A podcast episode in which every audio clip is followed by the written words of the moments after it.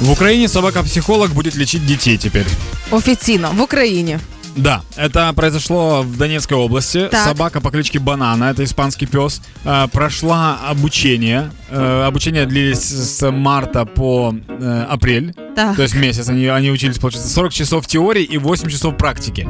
И собака теперь может лечить детей. На самом деле, это же не первый случай, когда животные используются в качестве терапии для детей. Например, э, деткам, которые э, отстают в развитии, им, у них есть уткотерапия. Видел эту тему? Ніколи. Ребенок садится в ванну, просто в обычную, и туда запускают там чет- четырех утят, и все. І він И это плаває. кайфово, да, смотрится очень. Ну, ребенок взаимодействует с утками, утки, типа, достаточно доброжелательные, ну, эти маленькие. Ну, я бы с Класс. удовольствием так тоже бы поплавал. И вот собака такая же получается. Тому це ще одна причина, ще один привід піддатися на умовляння дітей, коли вони плачуть, що мам, я хочу собаку. Вопрос, у, те- у тебя же есть собака. Да. Как, как-то, сейчас, прости, пожалуйста, у меня тут, походу, собака. А Она как-то ре- э, помогает тебе?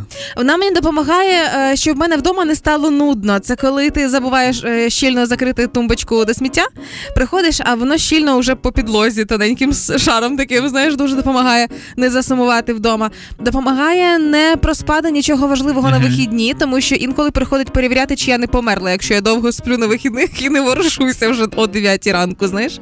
І собака ще допомагає, звісно ж, е, постійно тримати на контролі новинки пилососів, тому що коли в тебе собака і шерсть, то це трошечки інший пилосос, ніж звичайний. Тому собака це супер. Я еще думаю о том, что любая собака это психолог. Я неоднократно видел, как пьяный мужик сидит и что-то говорит собаке.